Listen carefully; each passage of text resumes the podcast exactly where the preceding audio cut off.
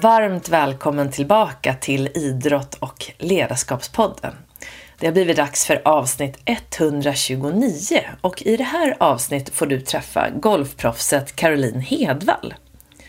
Caroline har varit känd för de flesta av oss som en fantastisk golfspelare i många, många år och nu senast så blev hon en av hjältarna i Solhem Cup som är en tävling där Europa möter eh, USA och den, den spelas varannat år oftast. Nu var det faktiskt varje år på grund av pand pandemin.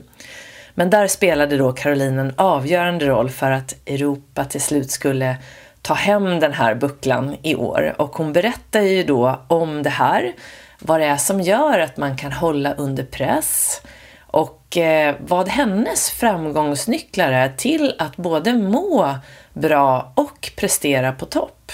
Och hon delar också en hel del av vilka utmaningar hon känner att hon har haft och vilka hinder hon har stött på och hur hon har löst dem under hennes karriär då som golfproffs.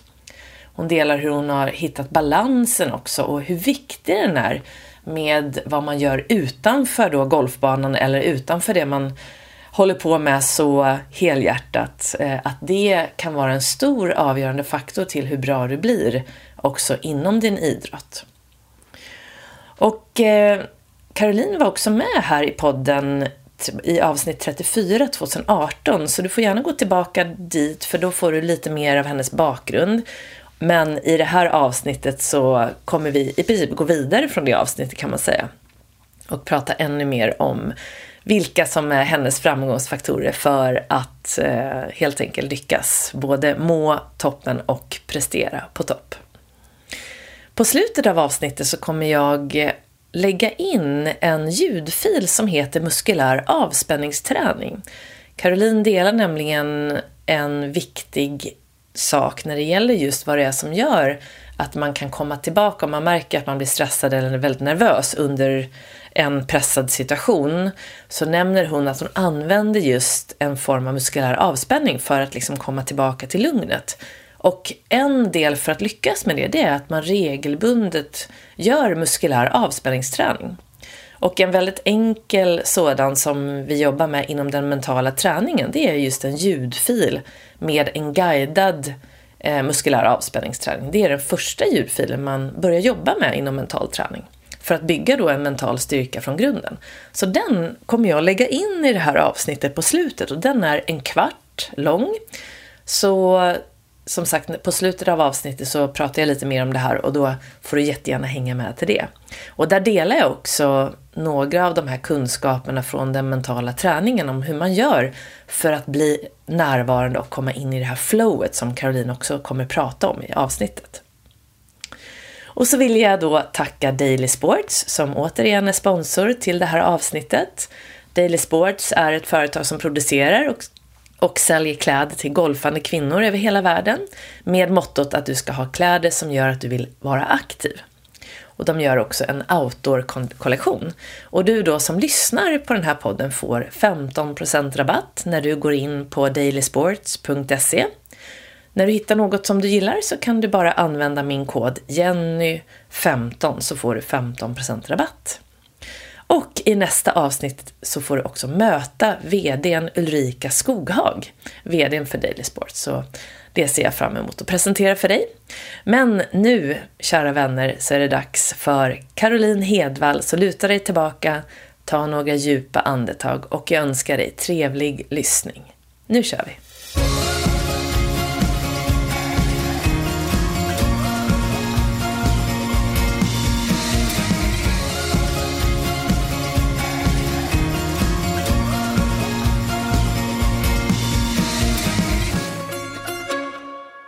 Varmt välkommen tillbaka till Idrott och ledarskapspodden.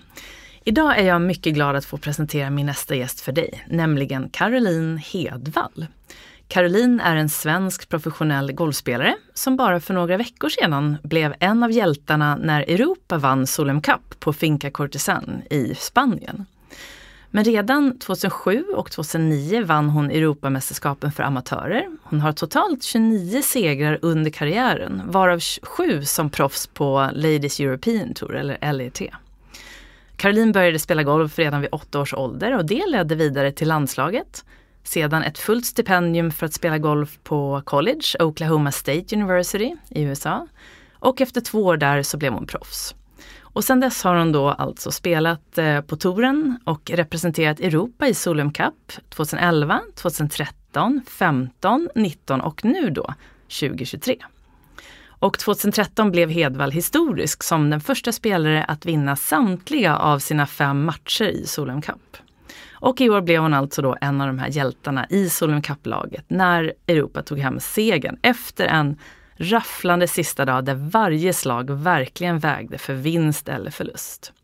Varmt välkommen hit Caroline! Tack så mycket! Så kul att du är här igen. Du har ju varit med förut också, en gång. Ja, men precis. Eh, det var några år sedan. Ja. Men eh, det hinner hända en del. Exakt, det ska bli så kul att prata med dig. Så vi kom fram till att det var avsnitt 34 och det var december 2018. Ja, precis. Och nu är det 18 oktober 2023. Ja, så nästan fem år. Ja, det har hänt en hel del. Verkligen. Ja. Så är det något som du till att börja med vill lägga till i min presentation av dig? Nej, det kändes som du täckte allting där faktiskt. Ja, det, är så här som man, det är ju härligt att påminnas själv. Ibland är det lätt att glömma bort liksom, vad, ja. man har, vad man har hunnit med. Ja, helt otroligt. Och du senast, apropå vinster, så vann du ju senast här säsongsavslutningen på Europatouren på Costa del Sol, november 2022. Precis. Eller hur? Det var senast du vann på just Europatouren. Ja, precis. Ja. En eh, väldigt efterlängtad seger. Innan dess så hade jag inte vunnit sen ja, 2018 då. Ja, men det var det. Precis. Ja, så att eh, ja, jag fick vänta ett tag. Ja, och så kom den. Ja. Jag läste att du inte visste, du kände, jag läste någonstans precis att du hade sagt så här, eller du kände det att du visste inte om du hade en seger till inom dig. Ja, nej men precis, alltså just det där att ja, men lite hantera, när jag var yngre så kom det mer naturligt att jag älskade att vara i den här pressen och stressen som det innebär. Eh, nu när jag blivit äldre så börjar nog fundera lite mer, vilket gör att, att det blir lite mer svårhanterligt. Eh, så att eh, det kändes väldigt skönt att liksom, eh, kom, liksom komma över de här känslorna och kunna hantera dem. För att man, ja, man är alltid nervös i sådana situationer. Det spelar ingen roll i, om man spelar juniorgolf eller proffsgolf eller Solheim Cup eller vad det nu kan vara. Alltså, man kommer ju känna sig nervös. Det är bara hur man hanterar det. Mm. Exakt, och gilla den där känslan. Och det är lättare när man är ung för då har man inte riktigt, det är inte förrän man är 25 heller som hela hjärnan är helt utvecklad. Så att innan har man inte riktigt det här risktänket på samma sätt. Så då är det också lättare att bara köra på. Ja, nej men precis. Och man mm. har ju inte heller i samma erfarenheter av hur ont det gör när man misslyckas. Så att, eh, ja, nej, det är många faktorer som man, alltså erfarenhet är ju guld värd, men i, i vissa sammanhang så hade man önskat att man bara kunde nollställa sig och bara liksom köra och inte tänka på konsekvenser. Nej. Så vi ska prata mer om det här med eh, liksom motgångar och även hur man kommer över dem och framgångar och så. Men till att börja med, det finns ju kanske, kanske någon som inte vet exakt vem det är. Så om du fick förklara, vem är egentligen Caroline Hedvall? Oj, ja, den är... Um Ja, alltså jag, jag identifierar mig som en väldigt idrottsintresserad tjej. Jag älskar idrott generellt sett. Jag har utövat väldigt många idrotter när jag växte upp. Eh, framförallt jag spelade fotboll, innebandy och testade även på, men jag testade på liksom basket och simning och handboll och golf naturligtvis. Och, och eh, jag har alltid levt för idrotten. Eh, jag tycker att det är fantastiskt, alltid varit en tävlingsmänniska. Men ja, mer, jag är en, jag är en dotter sambo, eh, syster, eh, nu för tiden är jag moster till och med. Mm. Eh, så att eh, Ja, jag har många olika intressen vid sidan av golfen. Jag tycker om, jag tycker om projekt och, och till exempel eh, renovera. Eh, tycker jag är jätteroligt. Och, men det, ja, det är svårt. Ja, ja, ja det, låter, det är jättekul att höra. Det blir lätt att när man presenterar en person så är det lätt att man hamnar i just de här prestationerna du har gjort. För du är ju känd som golfaren liksom Caroline och det är spännande också att få höra vad som finns liksom bakom den. Ja, nej men absolut och det är väl det mm. jag kanske också har landat i de senaste fem åren sedan vi pratade sist. Liksom, att det, det, är ju det är lätt när man, när man har ett liv och satsar på, eh, på golfen, liksom, att det bara blir golf och att man glömmer bort att ja, men vad är jag förutöver golfen. Och, och, den utmaningen har jag nog haft, eh, ja det är nog kanske mer än fem år, men just det där att, att man hittar vad man mer lever för. För annars är det väldigt lätt att fastna i att så som man spelar golf så mår man också. Ja, och jag vet att du nämnde det faktiskt när vi såg sist, att du hade börjat eh, liksom reflektera mycket kring det, vad du gjorde utanför golfbanan. Och då hade du bland annat en delägarskap tänkte jag säga, i en hund med dina föräldrar. Ja precis, Simba. Simba, är Simba ja. kvar? Absolut, ja. Nej, ja. Han är åtta år nu, han var ju bara tre när vi träffades senast. Ja. Nej, så att han, eh, jo då, vi hänger och han är en fantastisk bra. Han tycker inte att det är lika kul att vara med på golfbanan. Han är ju med på golfbanan, för han tvingas ju vara med på golf. Men han blir nog rätt så uttråkad tror jag. Så att nu har jag börjat locka med att han får ett litet ben som han får tugga på. När jag, när jag står och nöter på ranchen så, så får han ett ben, då är han lite mer nöjd. Ja, och så då kan han vara med när du tränar? Ja absolut, han får ju, numera är jag ju medlem på att spela på Österåker. Där är han är nästan alltid med mig där ute på banan och ja, han ligger och tittar när jag tränar och sådär. Så, så ja, det är jättehärligt. Det är fantastiskt. Och vet du, jag har också skaffat hund sen sist. Jaha. Ja, för du, när du, jag lyssnade på vårt samtal nu bara för några dagar sedan. Och då sa jag det, ja det är en dröm att ha en hund. Ja. Och det, den, jag tror att den på något sätt väcktes där när vi pratade. Jaha, och det okay. blev en hund nu förra året. Jaha. Ja, en liten Va? dino. Jaha, en dino. Det hette min mammas hund när hon var liten. Jaha, ja. gud vad kul. Och, men han är lite dålig på att vara med på golfbanan för okay. han liksom skäller på, på golfbollarna. Ja, men det var samma med Simba. Det, ja, det tog ett tag innan jag, ja, Första gången när jag tog honom till ranchen tänkte jag gud det här kommer aldrig gå. För att så fort jag slog ett slag så började han vrålskälla. Ja, precis. Ja, så vi, fick, vi åkte dit sent eh, på kvällarna. Då bodde jag nere i Skåne fortfarande. Eh, så vi åkte dit jättesent på kvällarna och stod och så skäll, liksom, han skällde och jag sa nej, nej och sen liksom, ja. inte så. Så det är en vanesak tror jag. Han, han kommer över det till slut. Så du bara fortsatte nej och så till slut ja, så sluta. försöka förklara att det här är inte så du ska göra. det blir problem då. Exakt. Ja, nej, så det, han kom över det. det ja. var, eh, för att, eh, ja, jag var lite orolig där ett tag, men, men han vande sig rätt så snabbt och ja, nu är han ju jättebra att ha med. Liksom. Han ja, säger inte ett knyst. Det, nu blir jag hoppfull ja, igen. Ja, nej, men det, det var verkligen lite ångest där. Gud, det här kommer ju aldrig gå. För att det, det byggde ju lite på att jag skulle kunna ha med honom. Det är ju, det är, och det, han är ett fantastiskt sällskap men mm. det, blir, det blir lite problematiskt på en golfbana om man skäller. Exakt, precis. Ja, nej, men gud vad bra, då ska jag fortsätta träna. Men så hur, hur, kan en vanlig dag i ditt liv se ut just nu? Nu är det ju då november, eller det är 18 oktober sa vi precis. Så hur kan en dag se ut? Apropå träning, det du gör. Ja, nej men nu, jag är ju fortfarande i säsong så att jag har eh, tre tävlingar kvar för året. Så att eh, nu har det i och för sig varit en rätt så intensiv period och dessutom så blev jag lite små eller ja, jag blev förkyld när jag var iväg sist. Så att eh, just nu har jag tagit det rätt så lugnt senaste veckan men, men eh, börjat, eh, både för att jag tror jag behöver kroppen, det, det, var nog kroppens sätt att säga ifrån. Liksom, att jag, har, jag har inte kunnat varit förkyld de senaste månaderna så att man liksom trycker bort det och sen plötsligt bara så slår det till då när man slappnar av lite. Det är väl klassiskt. Så att jag har ändå låtit mig själv eh, ta det lite lugnt och just gått långa promenader med min hund och liksom gjort sådana saker istället istället. Och, och sen så nu den här veckan har jag ju börjat träna igen då. Eh, men det är ju, man blir ju lite begränsad i träningen när man bor i, i Sverige i mm. oktober. Liksom. Golfbanorna börjar ju stänga ner och sådär. Samma sak att stå i, idag, är, jag var ute idag och slog ett tag i sju grader så det går inte att stå och slå hur länge som helst. Men man fryser ju om händer och, och så vidare. Så att, eh, det är ju som det är, jag har ju alltid haft det så. så att jag, mm. det, Eh, det blir lite mindre träning men jag, under en säsong så har man samlat på sig x antal träningstimmar så att eh, jag, jag vet ju att det, jag tappar ju inte i alla fall utan det kan till och med vara, vara rätt så bra att ha den här lite mm. lugnare perioden. Just det. Så hur kan ett träningspass se ut när du just är på ranchen? Om du bara vill dela? Eh, ja, nej men eh, alltså jag, står ju, jag brukar alltid liksom värma upp och sen så har jag mina siktpinnar som jag brukar lägga ut så att det stämmer av liksom sikte. Och sen är det väl lite olika saker vad jag jobbar på. Det kan vara olika känslor i, i, ja, i svingen liksom och vad jag känner att jag vill jobba med. Mm. Eh, jag tyck, ja, senaste tiden så har det varit att jag kände att jag hamnade lite fel med siktet. Så det har varit eh, framförallt att stämma av det och sen så bara stå och nöta egentligen. Mm. Så det är väldigt olika vart man, vart man befinner sig i både säsongen och i känslan kring svingen. Liksom. Mm, jag förstår. Och det här med siktet är så viktigt. Jag brukar säga det att om, jag tror att över 80% av alla siktar ju fel om man inte liksom tar tag i det. Det gäller ja, ju även proffs. Då. Absolut. Och eh, får man fortfarande ha sin caddy som hjälper dig med siktet på banan och, och sen går ifrån? Nej, så får man inte göra längre. Eller hur? Alltså, för det, nej, de har precis. tagit bort det, för det var ju en trygghet förut. När man Ja, hade- absolut. ja. Ja. att man kunde ju bli uppställd och sen så gick caddien ifrån. Och sen, man, för förr fick man ju inte ha någon som stod bakom just när man slog. Nej. Men nu får man inte ens ha någon som ställer upp en utan det måste man ju lösa själv. Mm.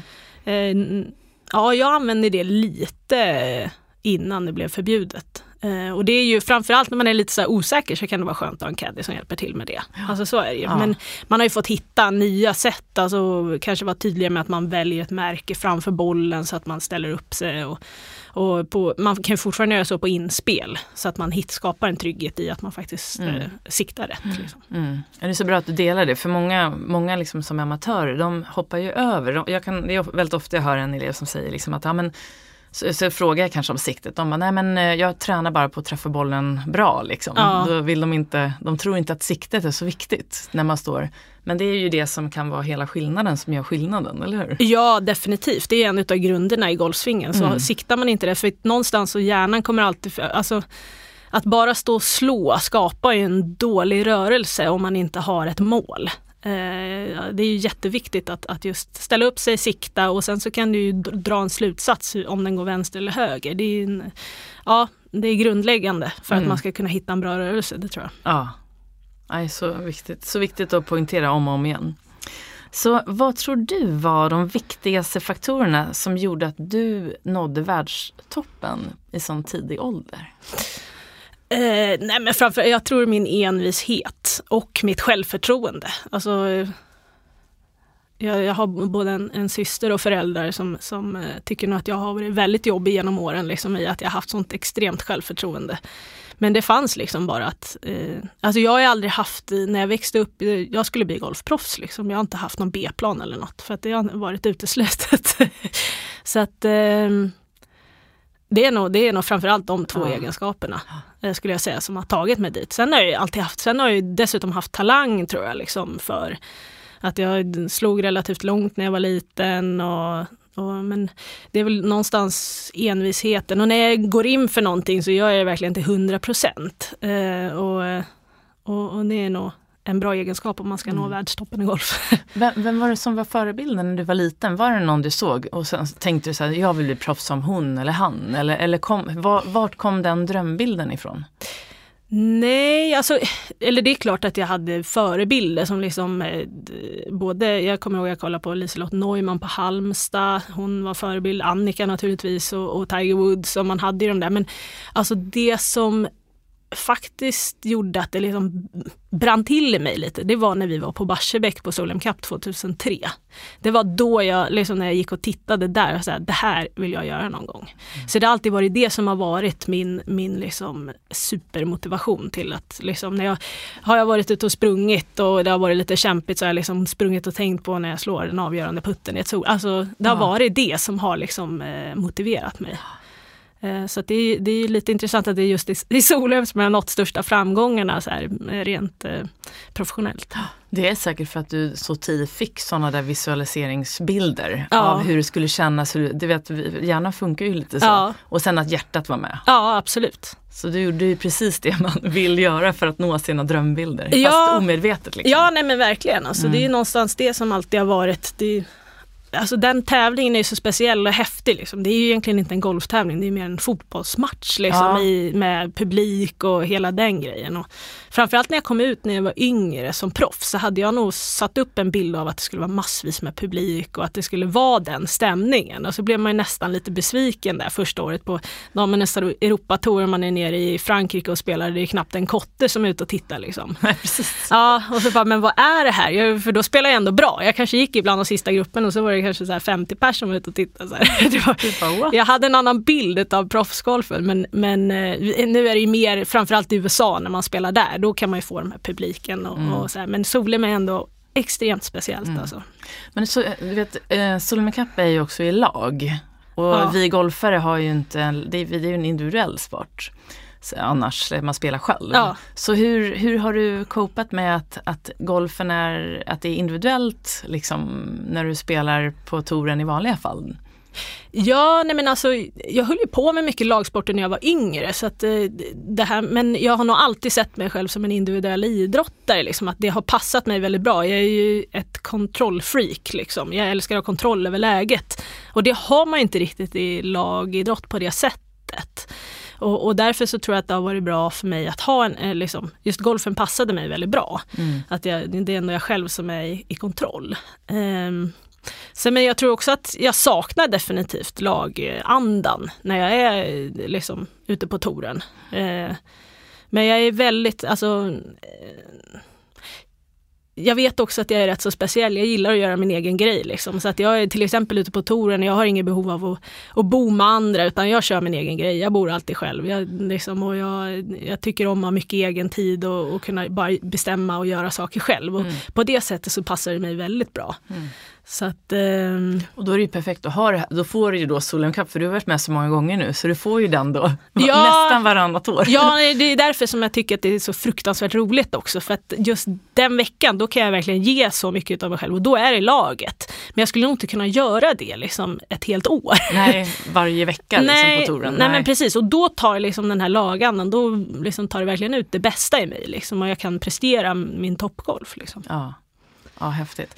Så um, om du fick säga något till dig själv när du var yngre eller liksom ny som golfproffs, vad skulle du sagt? Finns det någonting du skulle vilja säga till eh, Caroline när du precis kom ut som proffs som du har lärt dig som du skulle vilja ha förstärkt? Ja, men det är lite att bara lita på min egen magkänsla.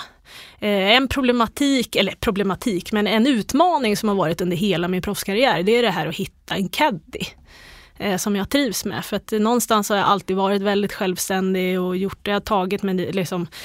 Och då, normen inom professionell golf är att du ska ha en person bredvid dig som du ska diskutera slaget med och sen så ska man gå igenom allting och sen ska man slå. Men det där passar inte mig, har aldrig gjort. Och det var, har väl varit svårt att acceptera det tror jag.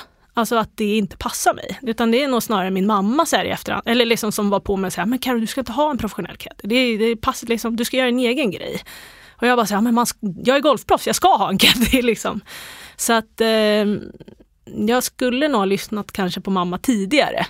Liksom för att det har tagit bort lite, alltså jag, jag, är en känslospelare så när jag spelar golf så liksom kan jag komma upp till ett slag, jag ser slaget och liksom jag får, ja det är 127 meter. Jag kan slå, jag kan slå både en 9, jag kan slå en 8, jag kan slå en 7. Det beror på vad jag känner för slag. Men om det är någon som står och säger till mig att det är 9 då, så blir det så svårt för mig att liksom då, då, tappar jag bort min egen känsla mm. och, så, och då blir det inte lika kul att spela golf heller. Så jag tror det, har, det var en, och tror, alltså, när vi träffades senast så var det en av mina utmaningar. Det var just det här med caddy då, tror jag. Och, mm. och just det där att börja hitta vägen eh, framåt utan en professionell caddy. För det är lite där jag landat, att det passar inte mig att ha det så. Mm. Så nu har du, när slutade du med det? När kom du på att okej okay, jag ska inte ha någon caddy? Nej men alltså man måste, det är ju det som är problematiken på LPGA, att man måste ha en eller man måste ha en caddy. Man måste ju ha någon som bär vägen. Eh, och det är inte helt enkelt att få med vän, alltså det blir, och ska man ha en lokal caddy, så man, man har ju sina egna grejer och sen är det rätt mycket så oskrivna regler som det är svårt för en lokal caddy att veta. Eh, och, och, det är mycket saker att ta hänsyn till så att det är inte helt enkelt att vara caddy heller. Eh, så att eh, någonstans så tog jag väl beslutet under covid, för då tyckte jag att det var jättejobbigt att vara över i USA. Att nej, nu, nu eh, flyttar jag hem, spelar med på damernas Europatour och där har de inte samma caddy-tvång. Mm. Så här kan du ha utan om du vill? Ja, ofta så kan man åtminstone gå de första varven utan och sen så om man spelar, spelar i sista sex eller tio grupperna så måste man ha caddy på helgen. och då får man försöka lösa det då, så att säga.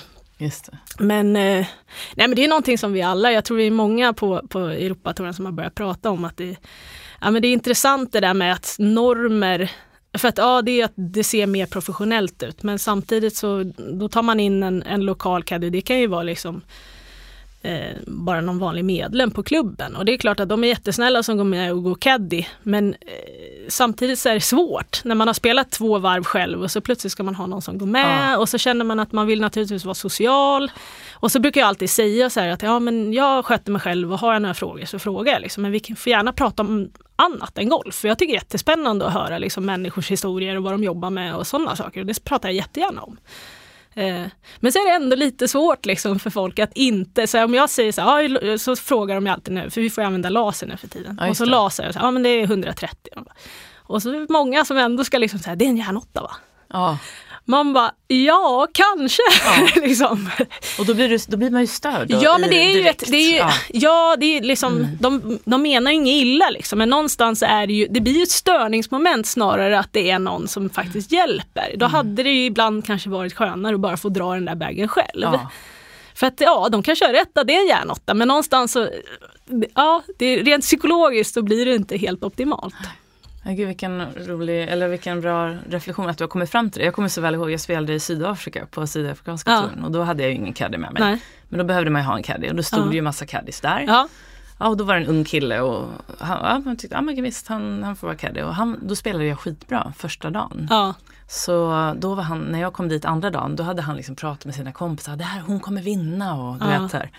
Och sen så spelade jag dåligt. Ja. Och då började han säcka ihop, började sjunka ner med Ja. huvudet och gå sakta. Han började gå liksom fem, tio steg bakom mig. ja, Du vet när vi spelar, jag bara alltså ursäkta men kom igen. ja. Men då fick jag ju bara, det här går inte.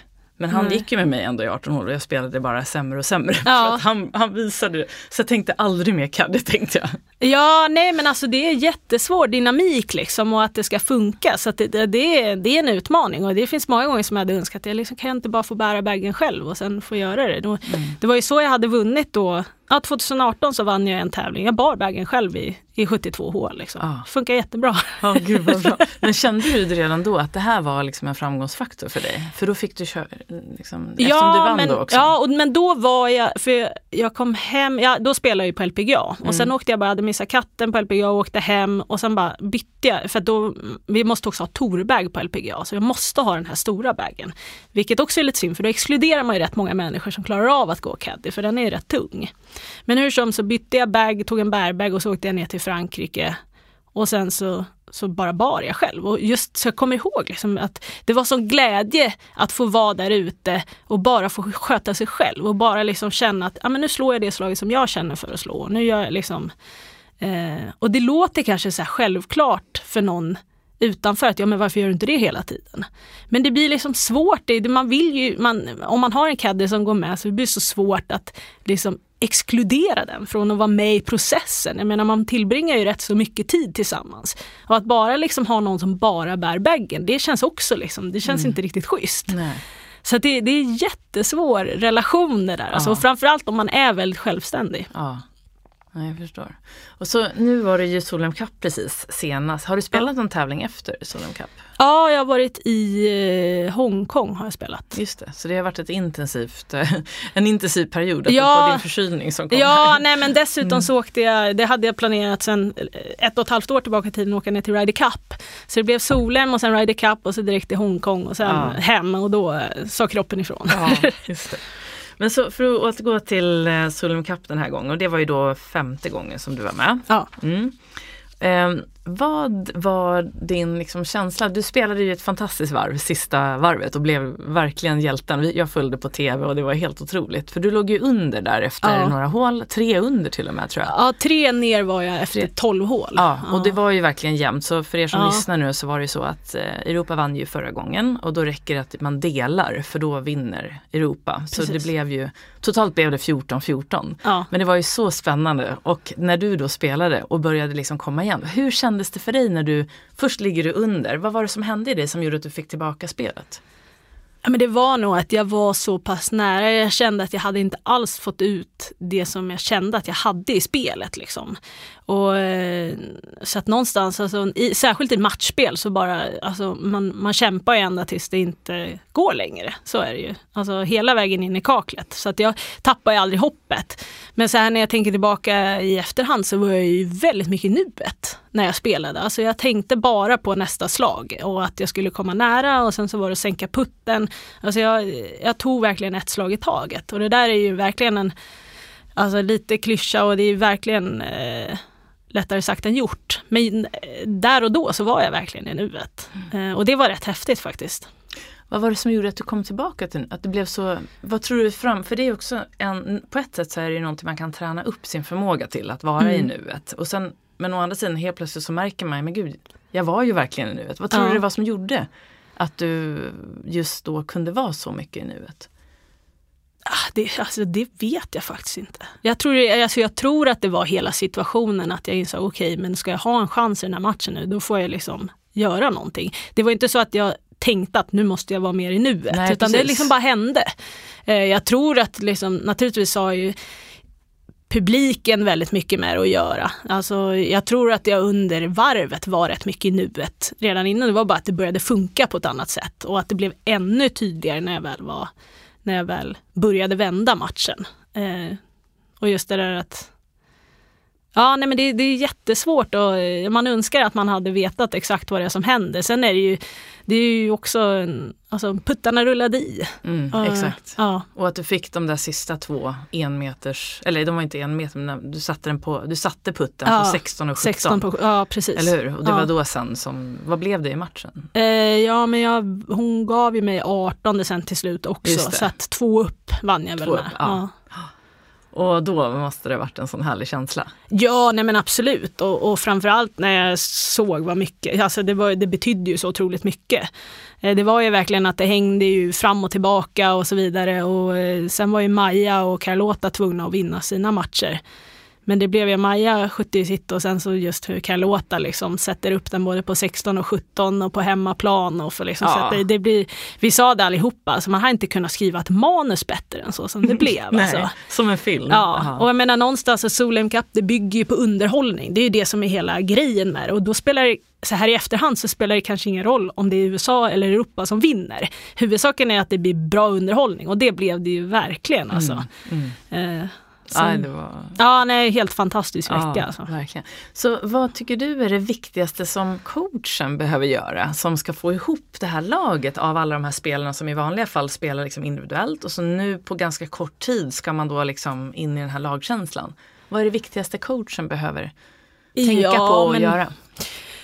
Alltså framförallt så tror jag, alltså även, alltså vi är ju 12 individer i ett lag och jag tror att man ändå ska vara så krass att man inser att alla kommer inte älska varandra. Alltså nu har vi generellt sett väldigt bra lagstämning men det är inte alla som kommer funka rent personlighetsmässigt när man sätter ihop i bäst boll eller foursome.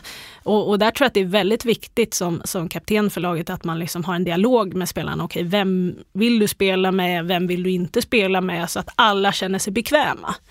Eh, för just när man går ut i en sån situation som på solen när man står på första tee, att känna att man är bekväm med sin lagkamrat och liksom att man har det stödet. Att det är ju otroligt viktigt eh, för att man ska kunna prestera tror jag i, mm. i en sån situation. Mm. Så vilka egenskaper behöver den här kaptenen ha för att liksom lyckas med det där?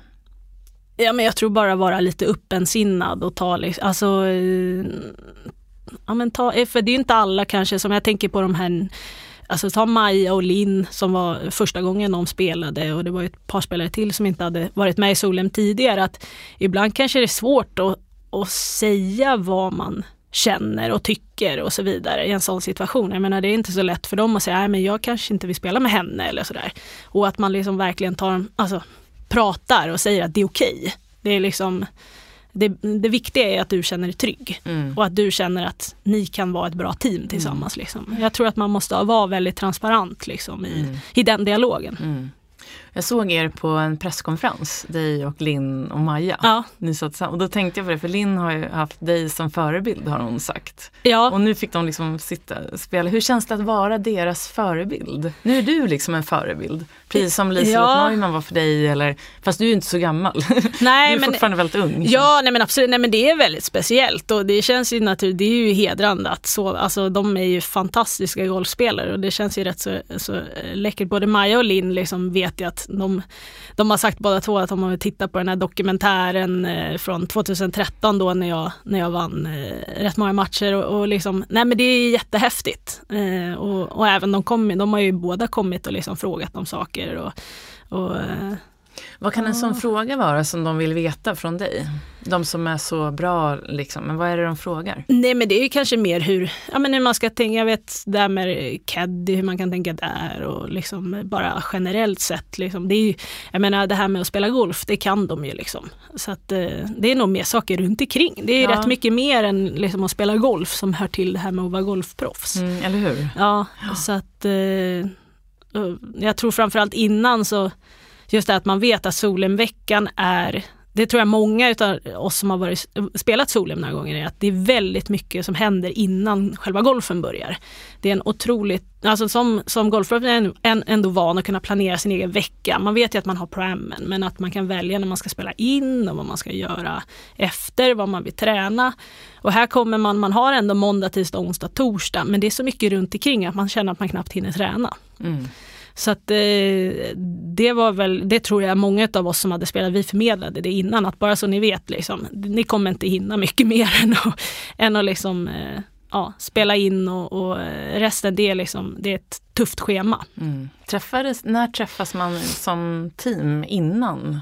Cup? Eh, Gör man det? Nå, det har varit lite olika. Vid något tillfälle så har kaptenen bjudit in alla potentiella spelare då eh, ja, på sommaren innan. Eh, I det här fallet så vet jag Susanne hade en träff precis efter då när jag hade vunnit i november Mm. så träffades de på måndagen efter där. Och då blev jag inbjuden men just där och då så var jag så, jag hade ingen energi kvar. så att jag tackade faktiskt nej den gången. Eh, Men då samlades de ju. Men eh, efter det så tror jag inte att det har varit så många gemensamma träffar. Men sen känner ju alla varandra och det blir alltid när det börjar närma sig solen så får man lite mer kontakt med dem som liksom Mm. man hälsar och snackar och lite sådär. Så det är ju faktiskt väldigt härligt. Just det, för ni spelar ju ofta på samma tour. Ja, nej men ses precis. ju liksom. Mm. Ja, Mm. eh, så att eh, Eh, Stort grattis. Vart är pokalen nu någonstans? jag vet faktiskt inte. Nej. Men Nej. fick du hålla i den? Ja, det fick jag Ja. absolut. Ja. Får ni någon liten pokal också? eller? Nej, vi får faktiskt det är inte det. Ingen, nej. Men medalj? Nej. Nej, Nej, det är bara ingenting. bucklan. Ja, men Som sen, har man ju liksom, baggen har man ju kvar som minne Ja, och lite det. sådana och så brukar vi alltid få, kläderna och- Mm. vi brukar alltid få en lagbild med alla autografer inramat och, Mm. och lite sådana grejer. Så man har ändå massa Ja. minnen ju. Mm. Ja. Ja, spännande. Vill du vara med en gång till? Eh, ja, vi får väl se. Eller hur? det är ju ganska tajt inpå. Det blir liksom, det är ju vartannat år. Ja, eller nu blir det till och med nästa år. Eh, Jaha. för vi, Solheim har ju flyttat nu eftersom nu hamnar man i samma år som Ryder Cup. Och Just då vill det. de väl ha det, att de inte ska vara på samma år. Så att nu ska jag faktiskt, det går nästa år redan i september. Ja, men då. Ja, Ja, då kör vi järnet, eller hur? Ja, eller hur? Ja. Så apropå din utveckling nu, så vi sågs ju här då 2018. Vad skulle du säga att du har utvecklat mest och blivit bättre på sen vi pratade sist? Eh, ja men det är nog liksom att alltså planera min, eller liksom puttningen har ju till exempel alltid varit någonting som jag tycker är tråkigt att träna. Men jag har liksom eh, ändå naturligtvis gjort det. Men sen hamnade jag nog i en period när jag liksom försökte liksom trycka undan det lite och gjorde bara definitivt det nödvändigaste. Men eh, puttningen har jag mer liksom tvingat mig själv och liksom lagt in och planerat och gjort en tydlig planering för liksom hur jag ska liksom få in tillräckligt med träning. Eh, det skulle jag säga är den största skillnaden där. Mm. Eh, Mm, precis. Sen har du sagt flera gånger att driven funkar väldigt bra. ja, Den precis. sitter fortfarande. Ja, nej men den var ju mer en eh, utrustningsgrej skulle jag säga Ja, faktiskt. Eh, Jag hade ett för, jag tror helt enkelt jag hade för mjukt skaft. Mm. Vilket gjorde att jag liksom tappade kontakten med klubbhuvudet i baksvingen. Liksom. Att jag, jag har alltid en känsla av att jag vet var jag har bladet. Eh, just för att jag känner tyngden. Men när det blir för mjukt och det börjar bli lite så, så tappar jag den eh, känslan. Just det, så du bytte driver. Ja, eller skaftet egentligen. Skaftet, Ja, mm. ett, jag har ett styvare skaft liksom, eh, som, som gör att jag ja, har en bättre känsla Mm. för det. Gud vad bra. Och jag läste apropå mental styrka då, så har ju du det liksom i grunden. Eh, allt det här som jag lär ut i mental träning. Man ser alltid det på er som är så duktiga, att ni har väldigt mycket av det här automatiskt. Mm. Sen betyder inte det att det alltid går på topp liksom, men det finns väldigt mycket liksom på plats från Ja. början som kunna hitta lugnet under press men också självförtroende och det här med att ha mål och så. Ja. Men jag läste att du har pratat om att sätta dig själv under mental press lite oftare genom drillar.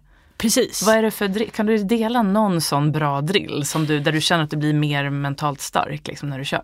Ja, nej men det, var, det är väl framförallt till exempel i puttningen då. Mm. Så där kände jag väl att, eh, alltså man står som professionell golfspelare så står man ju ibland med en putt för att klara katten. Och det är ju liksom om man ska få lön den veckan eller inte. Så att, och det där som sagt, när jag var yngre så tänkte jag inte så mycket på det. Då hade jag liksom inte bostadslån och sådana grejer. Så då, då behövde jag inte tänka så mycket på det.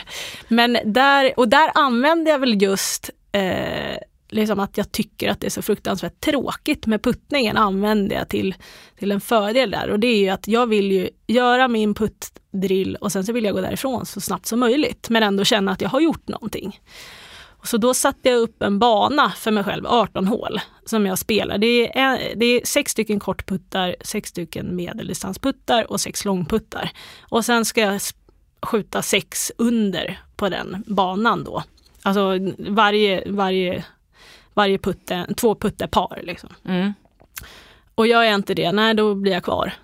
Eh, och på det sättet så liksom, det blev ju väldigt mycket. Jag kunde liksom ändå känna samma lilla anspänning, alltså den anspänningen som blir när man ska håla en putt liksom, för att klara katten. Mm. Kunde ändå lite få fram i det, att man liksom verkligen vill sätta. Eh, för att, för att få gå ifrån puttinggreen. Ja, liksom. ja. Det är så viktigt det där. Så hur gör du då när du får pressen på det? När du, okej okay, nu är det, på, nu är det, sätter du den här så blir det sex under, då får du gå hem. Ja. Vad gör du för att behålla fokus och lugn och för att verkligen, verkligen göra ditt bästa på den putten? Ja, nej men jag tror att i det stora hela så gäller det att koppla bort eh, själva resultatet utav det, utan jag försöker bara vara i processen, det jag ska göra. Eh, så att bara, alltså fokus blir på att ja, alltså utföra en bra rörelse.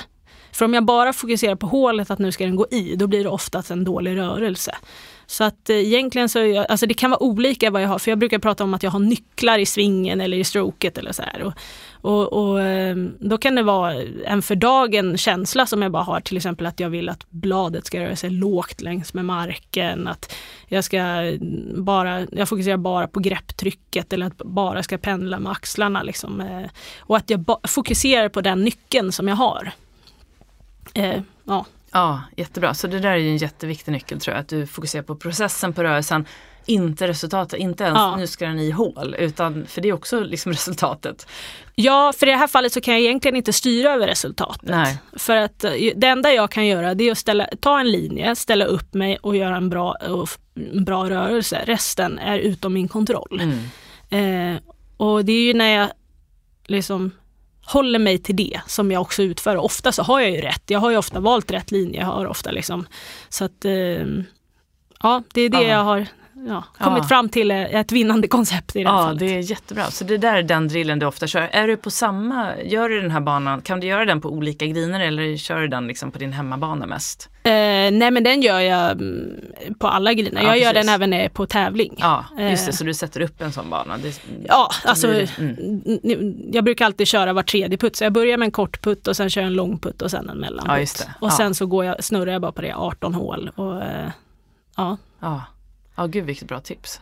Ja, det som är bra är att man får ju dessutom när man ska dela green med en massa andra golfare så får man ju störelsemoment också.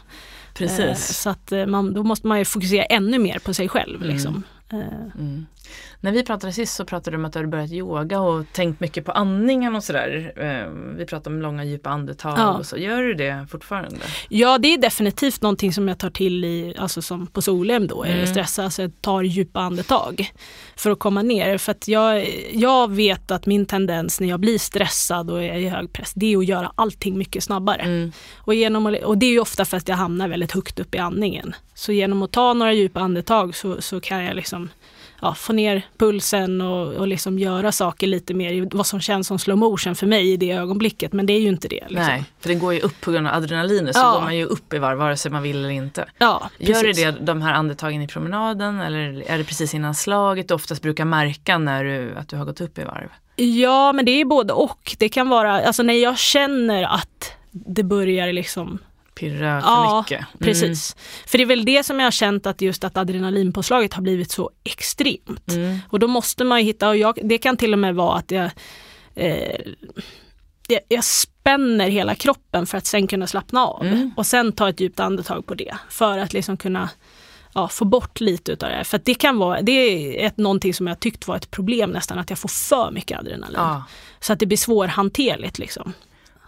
Det där är jättebra. Det finns en, i den första ljudfilen man jobbar med i mental träning, man har ju oftast ljudfiler för att liksom komma ner i djupt Ja. avspänt läge. Det, det är just muskulär avspänning där man tränar kroppen Ja. att spänn riktigt hårt för att på så vis kunna slappna av. Ja, Så det är ju perfekt att göra det också i när man är på banan. ja.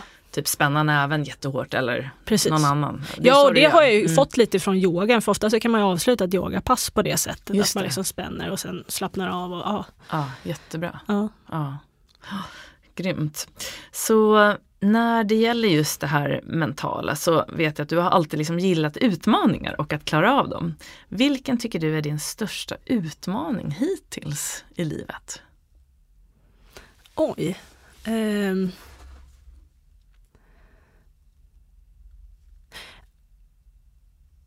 Ja, alltså det är jättesvårt att säga. Alltså sådär. Alltså. Eh.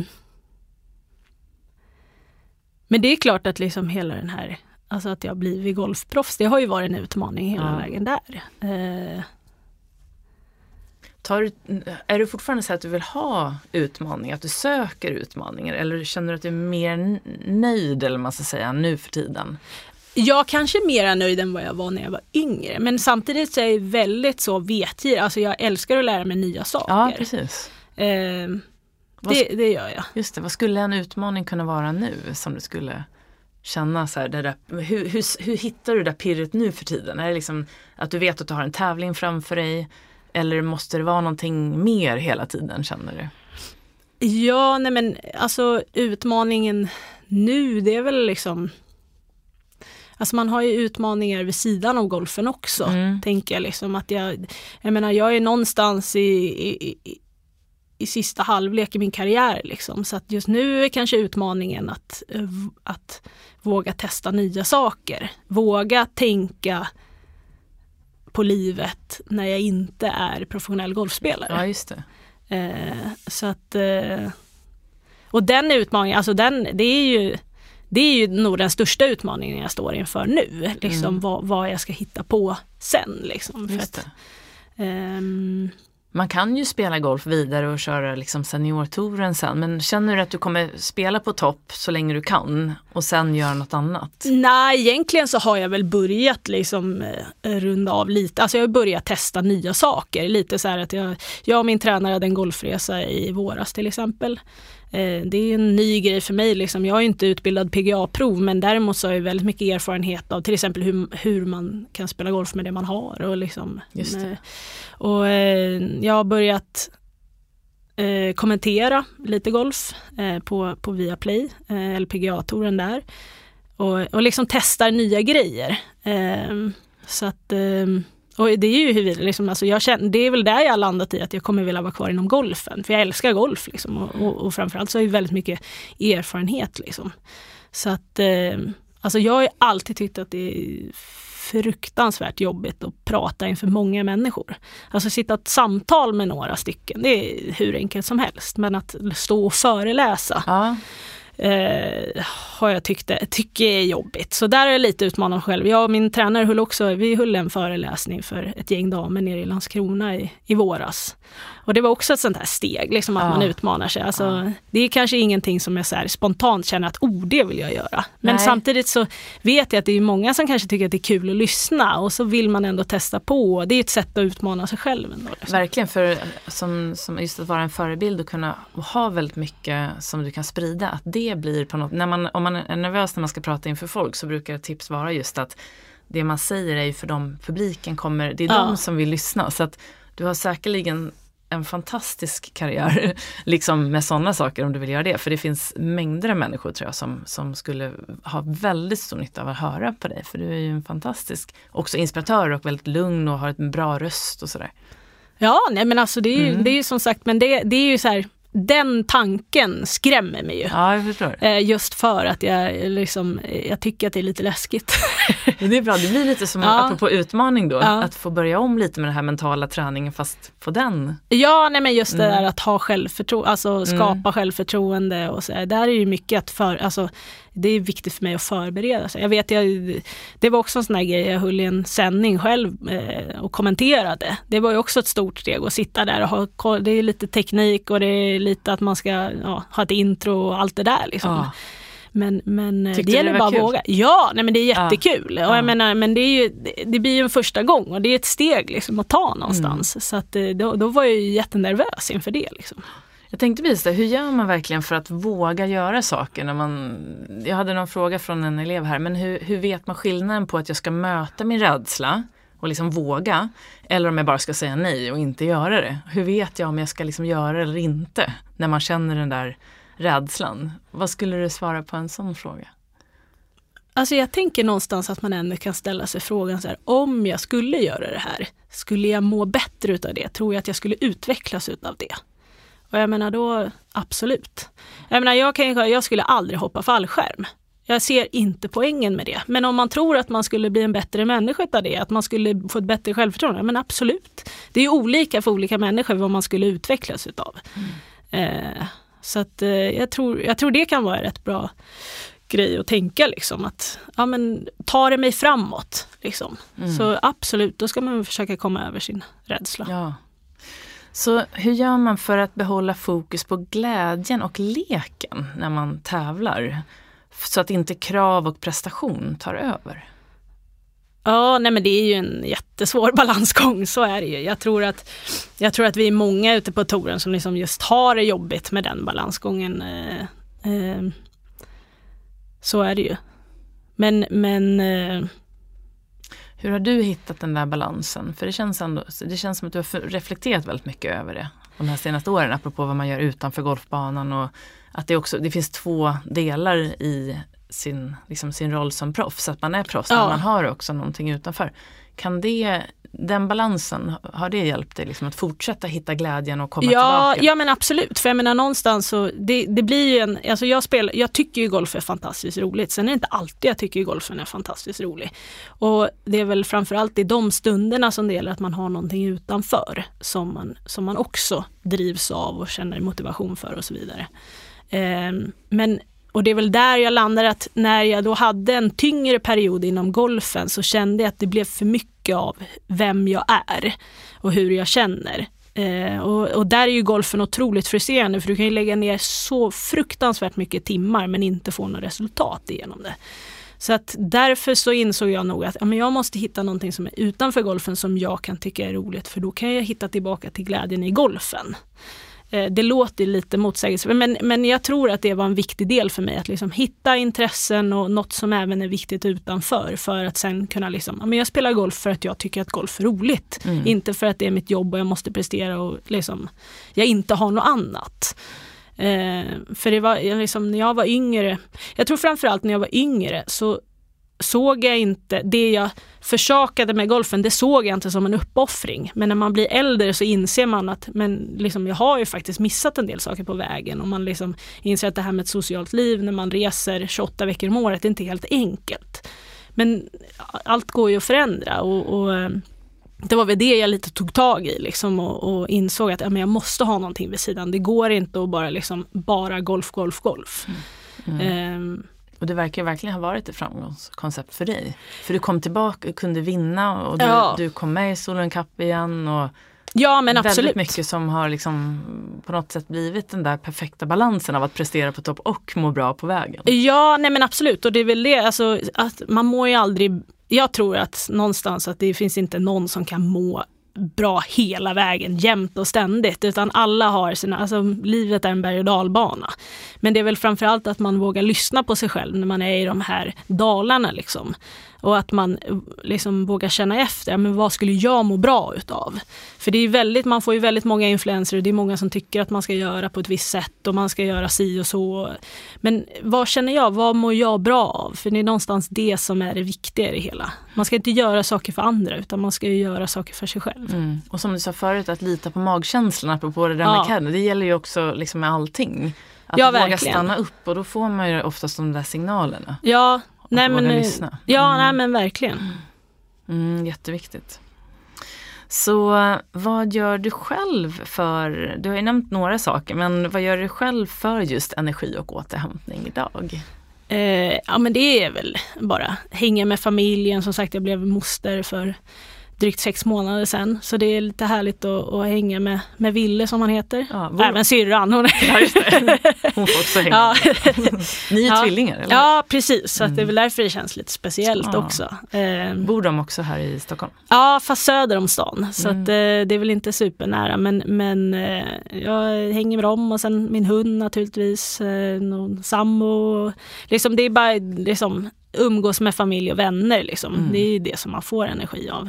Mm. Eh, och sen tycker jag om att ha lite, jag tycker om att ha lite projekt och grejer. Och det är väl, eh, jag gillar att ha saker i pipelinen hela tiden och, mm. och hitta på nya grejer. Mm. Så man skulle vilja prata med dig massor. Jag tänkte, vad har du för närmast här nu för framtidsplaner? Eh, jo men just nu, alltså, det är som sagt det händer mycket i livet. Så att, eh, just nu så blir jag hemlös i januari om vi, om vi inte hittar ett hus. Så att, det är det som ligger i, det är största fokus just nu i privatlivet att hitta någonstans som vi kan tänka oss att bo. Ja, men så ni har sålt lägenheten ja. men har inget hus än? Eh, nej, precis. Nej. men ni vet vart ni vill bo i alla fall? Ja, Område. precis. Ja, mm. så att, eh, det är ju lite tid kvar. Ja, nej men det är det. Sen, sen är det ju det är, det är smidigt att ha ett jobb när man reser mycket. För då är, är det okej att inte ha en hemmabas under en period. Ja, kanske. men exakt. Ja. ja. Och sen har du några ett par, tre tävlingar kvar sa du? Ja, tre tävlingar kvar på Sen året. blir det paus? Sen blir det, ja precis. Mm. Eh, men jag ska testa på lite, jag ska med Svenska Golfförbundet ner på ett läger i december mm. med golfgymnasier och testa på lite där. Och, ja. ja, vad kul. Mm. Och så blir det Europatouren även nästa år? Ja, precis. Ja, just det. Eh, ja. ja. Spännande. Så vi brukar avsluta med att fråga om du nu fick lämna tre saker till den som lyssnar som kanske vill bli proffs eller framförallt då kunna prestera på topp och må bra på vägen. Nå sin fulla potential men må bra på vägen. Vad skulle du säga då? Finns det tre saker du kan, skulle kunna lämna? Ja, men, eh, ett är väl att skapa team runt omkring sig med folk som är där både i med och motgång. Eh, som är där liksom hela tiden. För det kommer att gå upp och ner och då behöver man den här stöttningen även när man är där nere. Eh, sen skulle jag säga att man ska lyssna på sin egen magkänsla, inte göra saker för andra utan gör saker för dig själv. Och sen så en grej som jag tycker har varit väldigt viktig och som jag tror jag varit rätt duktig på, det är att man får ju väldigt mycket influenser från olika håll vad man ska göra. Så här. Men man ska alltid ställa frågan varför och förstå syftet med det man gör. Man ska inte bara göra saker för görandets skull, utan förstå varför du gör saker. Och, och kan inte personen svara på frågan varför du ska göra det, men då är det inte lönt att göra det.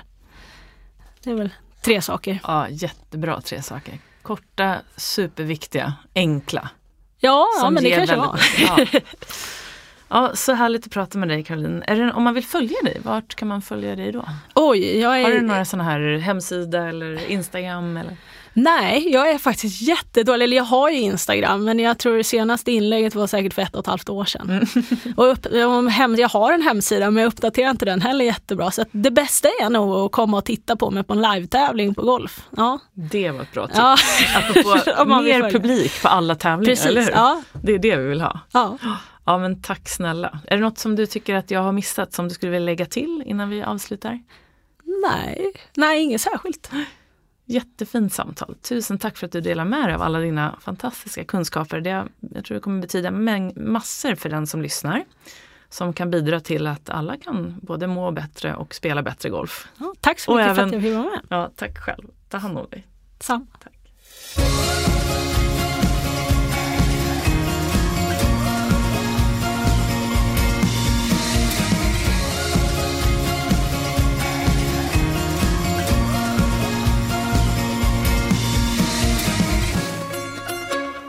Då har du fått lyssna till mitt samtal med Caroline Hedvall och jag hoppas att du har fått med dig en hel del inspiration och kunskap som du kan ta med dig in i din egen vardag. Och som jag nämnde här i början av avsnittet så kommer du snart att få lyssna till en ljudfil med en guidning för muskulär avspänningsträning.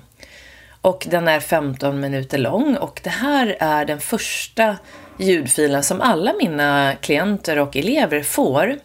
För att det är grunden till att du helt enkelt ska kunna bygga upp en mental styrka från grunden för att hålla i längden. Så om du lyssnar på den ljudfilen i tre veckor i rad, fem dagar i veckan är första receptet, eller dosen kan man säga, då kommer din grundspänning att bli låg. Du kommer att släppa på spänningar där de gärna samlar sig, vilket gör att både kropp och sinne lättare slappnar av. Och eh, i varje sån här ljudfil som man jobbar med i mental träning, i alla fall i de det jag har lärt mig, så har man alltid en trigger som man startar med, vilket är att man tar ett djupt andetag och spänner vänster näve. Och när du sedan har gjort här, den här ljudfilen där du har startat med den här eh, triggern, då kommer den sedan att hjälpa dig hitta det här tillståndet när helst du behöver det. Så att eh, du får den här av mig nu för att jag vet att den kommer göra så otroligt stor nytta, både för ditt välmående, din prestation, även för din sömn faktiskt, eftersom den släpper på spänningar och får kropp och sinne att slappna av. Så med fördel kan du lyssna på det här på slutet av dagen innan du ska somna. Och du kan lyssna sittande eller liggande. Så att för att komma in i det här tillståndet som Caroline nämner att hon bara kom till när hon var där det här sista varvet under Solheim Cup. Det är liksom, nu gäller det, nu gäller det verkligen att prestera. Egentligen så är ju förväntningarna då jättehöga och pressen är superhög.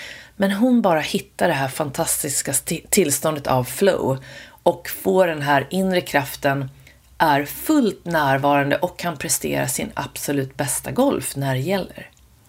Så att för att komma dit så är det väldigt mycket förberedelse. Så att hon behövde ju inte tänka på det här när det hände, utan som hon säger, det kom av sig självt. Men det är ju också för att hon har gjort väldigt mycket förberedelse kring det. här. Hon har tränat på sin sving, hon har tränat på sin teknik, hon har hållit på många år, varit i situationen tidigare. Det hjälper ju såklart.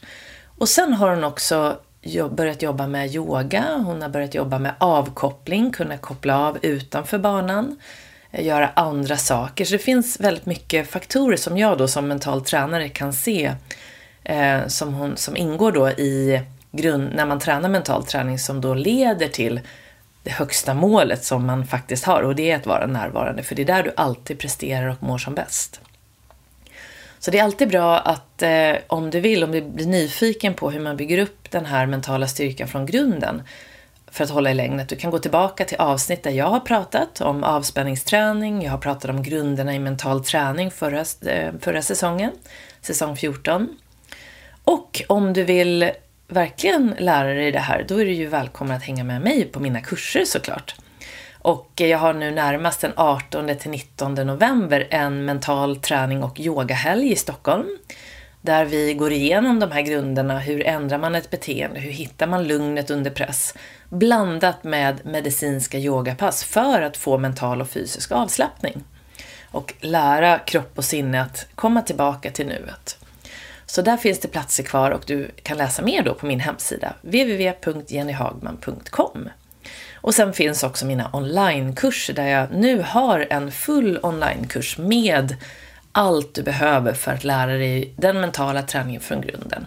Och du hittar kursen Mental träning för alla på trainforbalance.newzendler.com så jag kan varmt rekommendera dig att gå in och kika mer där.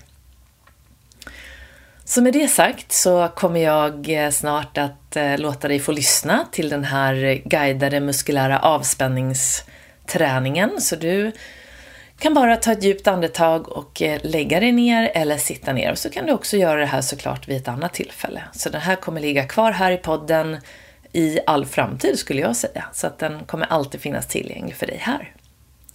Så varmt lycka till med det och jag hoppas du får en skön stund och jag hoppas också att den leder till att du får en låg grundspänning och ett inre lugn som är förutsättningarna till både välmående och prestation. Så ta hand om dig och jag hoppas att vi ses här snart igen och så önskar jag dig som sagt en skön lyssning. Hejdå!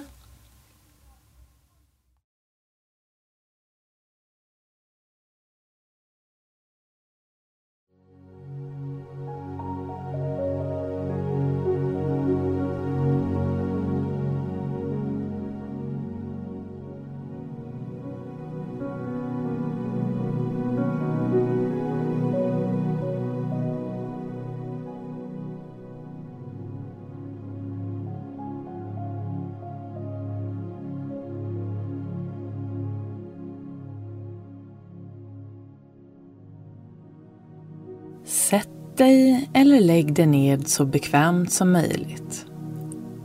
Stäng av din mobiltelefon och se till så att du inte blir störd.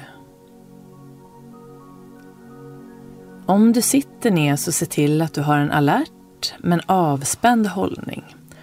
Som om någon drar dig upp i håret vilket ger en rakare rygg och därmed friare andningsvägar samtidigt som du då håller dina axlar avspända. Du kan ha fotsulorna i marken och vila händerna på benen eller knäna med handflatorna nedåt. Om du ligger ned så ha armarna längs med sidorna med handflatorna uppåt. Låt fötterna glida isär och vagga lite med rumpan fram och tillbaka så ländryggen får slappna av.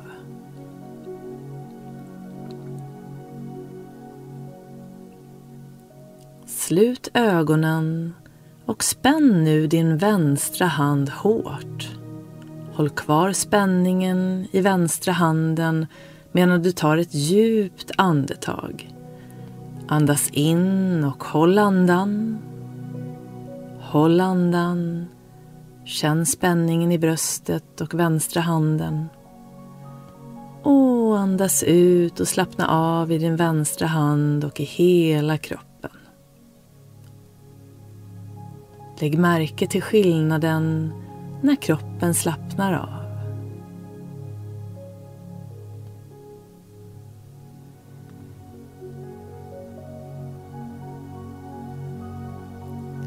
Spänn nu fötterna fötterna genom att dra upp tårna mot ansiktet så långt det går. Känn spänningen i fötter och ben och slappna av. Lägg märke till skillnaden när du slappnar av.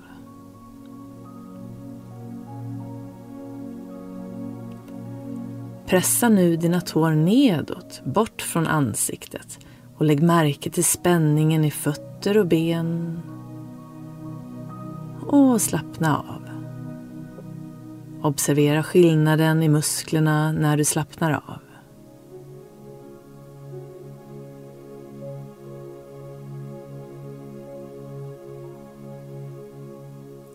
Ta nu och tryck dina ben och knän nedåt mot underlaget och känn spänningen i knän och lår.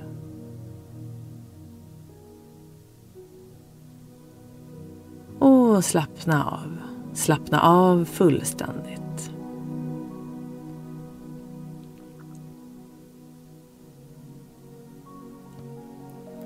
nu kan du lyfta dina ben en bit från underlaget och känn då spänningen i magen. Känn spänningen. Och slappna av. Lägg märke till den behagliga kontrasten när hela din undre del av kroppen slappnar av mer och mer.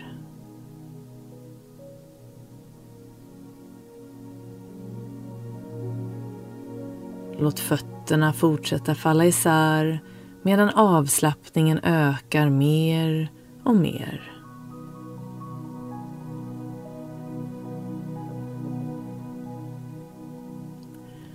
Pressa nu dina händer och armar mot underlaget. Pressa dem hårt och känn spänningen. Känn spänningen. Och slappna av. Slappna av i händer och armar. och känn skillnaden.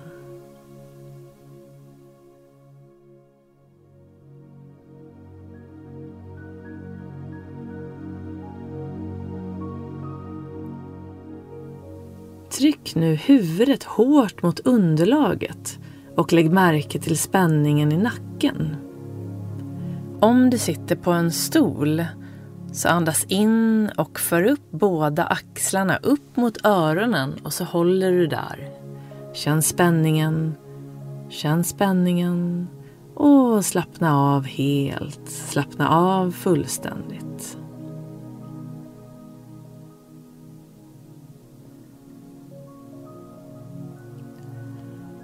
Dra nu ihop hela ansiktet i en grimas, en ordentlig grimas. Känn spänningen i hela ansiktet. Och slappna av. Lägg märke till skillnaden i ansiktets muskler när de blir helt avslappnade.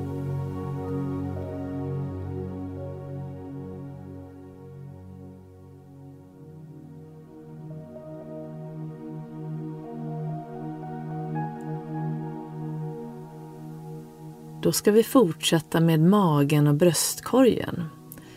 Du kan börja med att observera hur du andas. Andas du mest med bröstet eller med magen?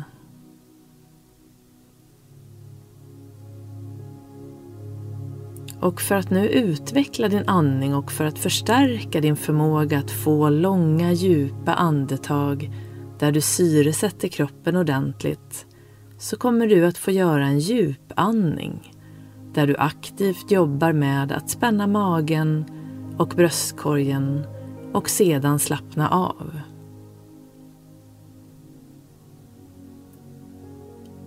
Då kan du lägga en hand på magen och en uppe vid bröstet upp mot nyckelbenet. Men känn hur båda armbågarna vilar mot marken så att axlarna slappnar av.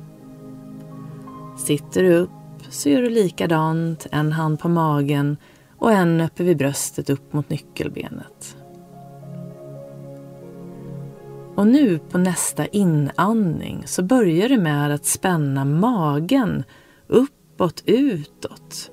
Som om den fylls med luft som en ballong. Och så fortsätter du med att röra bröstkorgen uppåt, utåt och fylla den med luft.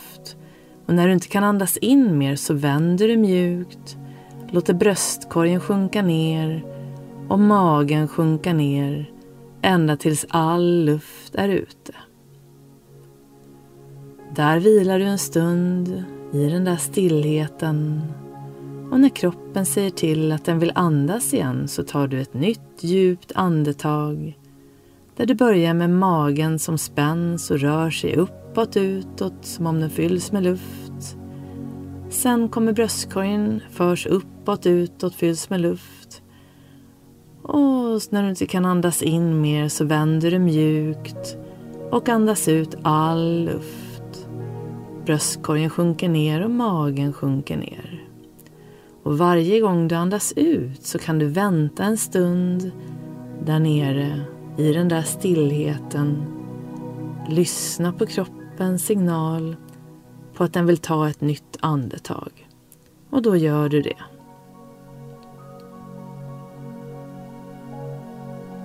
Fortsätt nu med de här långa djupa andetagen i din egen takt. Lägg märke till skillnaden när du andas in och när du andas ut. Känn hur avslappningen ökar när du andas ut. Du känner skillnaden mellan inandningen när du spänner magen och bröstkorgen uppåt utåt och utandningen som för med sig en djupare och djupare avslappning i både magen och bröstkorgen och som sprider sig ut i hela kroppen.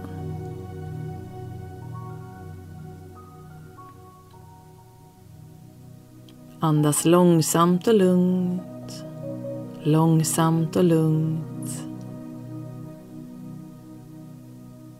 Känn avslappningen som följer med utandningen.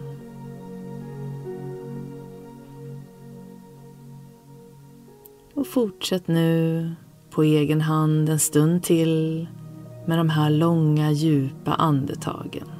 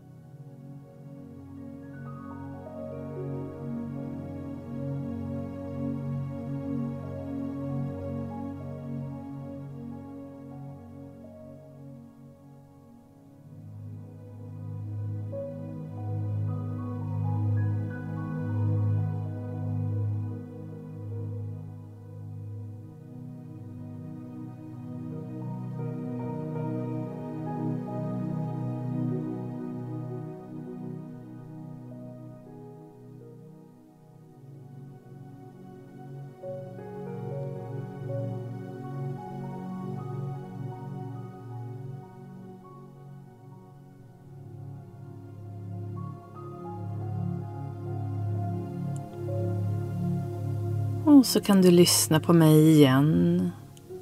Och du kan fortsätta med ett långt djupt andetag till. Följ det hela vägen in och hela vägen ut.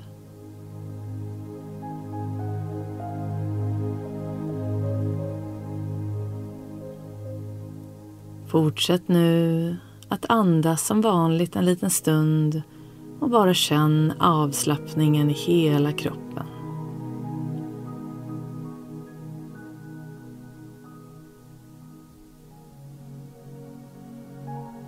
Och för varje gång som du tränar med det här programmet så kan du uppleva en ökad effekt. Du kan uppleva att avslappningen blir djupare och kommer fortare för varje gång du tränar. Du lär in skillnaden mellan spända och avslappnade muskler och bygger på det sättet upp en erfarenhet av vad total avslappning innebär. Fortsätt nu att slappna av en stund på egen hand och lägg märke till känslan av tyngd och känslan av värme. Hur varje muskel som slappnar av också börjar kännas tung och varm. Tung och varm. Lägg också märke till känslan av lugn som följer med avslappningen. Hur avslappningen för med sig en upplevelse av lugn och säkerhet. Hur du sjunker ned i ett skönt och behagligt tillstånd. Ett djupt tillstånd av lugn, vila, avkoppling. Upplev det medan du fortsätter att koppla av en stund på egen hand.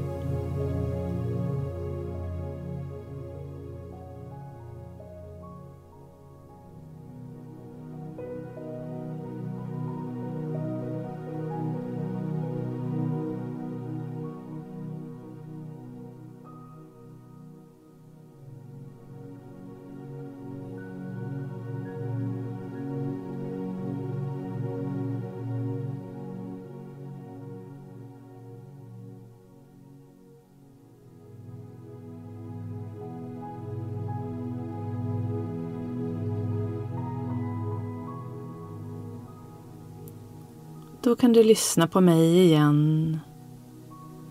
Du kan uppleva att det är en skön vila att koppla av på det här sättet. Det gör att du efteråt kommer att känna dig utvilad och känna att du har fått nya krafter. Du kommer också efteråt att kunna behålla den här känslan av lugn och säkerhet och för varje gång du tränar så kommer känslan av avslappning och avkoppling att sitta kvar längre och längre.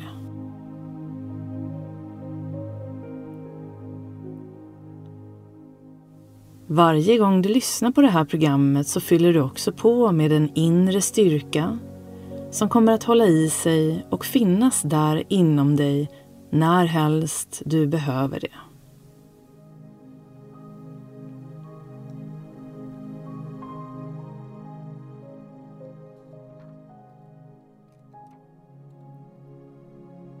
Då kan du vakna upp genom att ta några djupa andetag.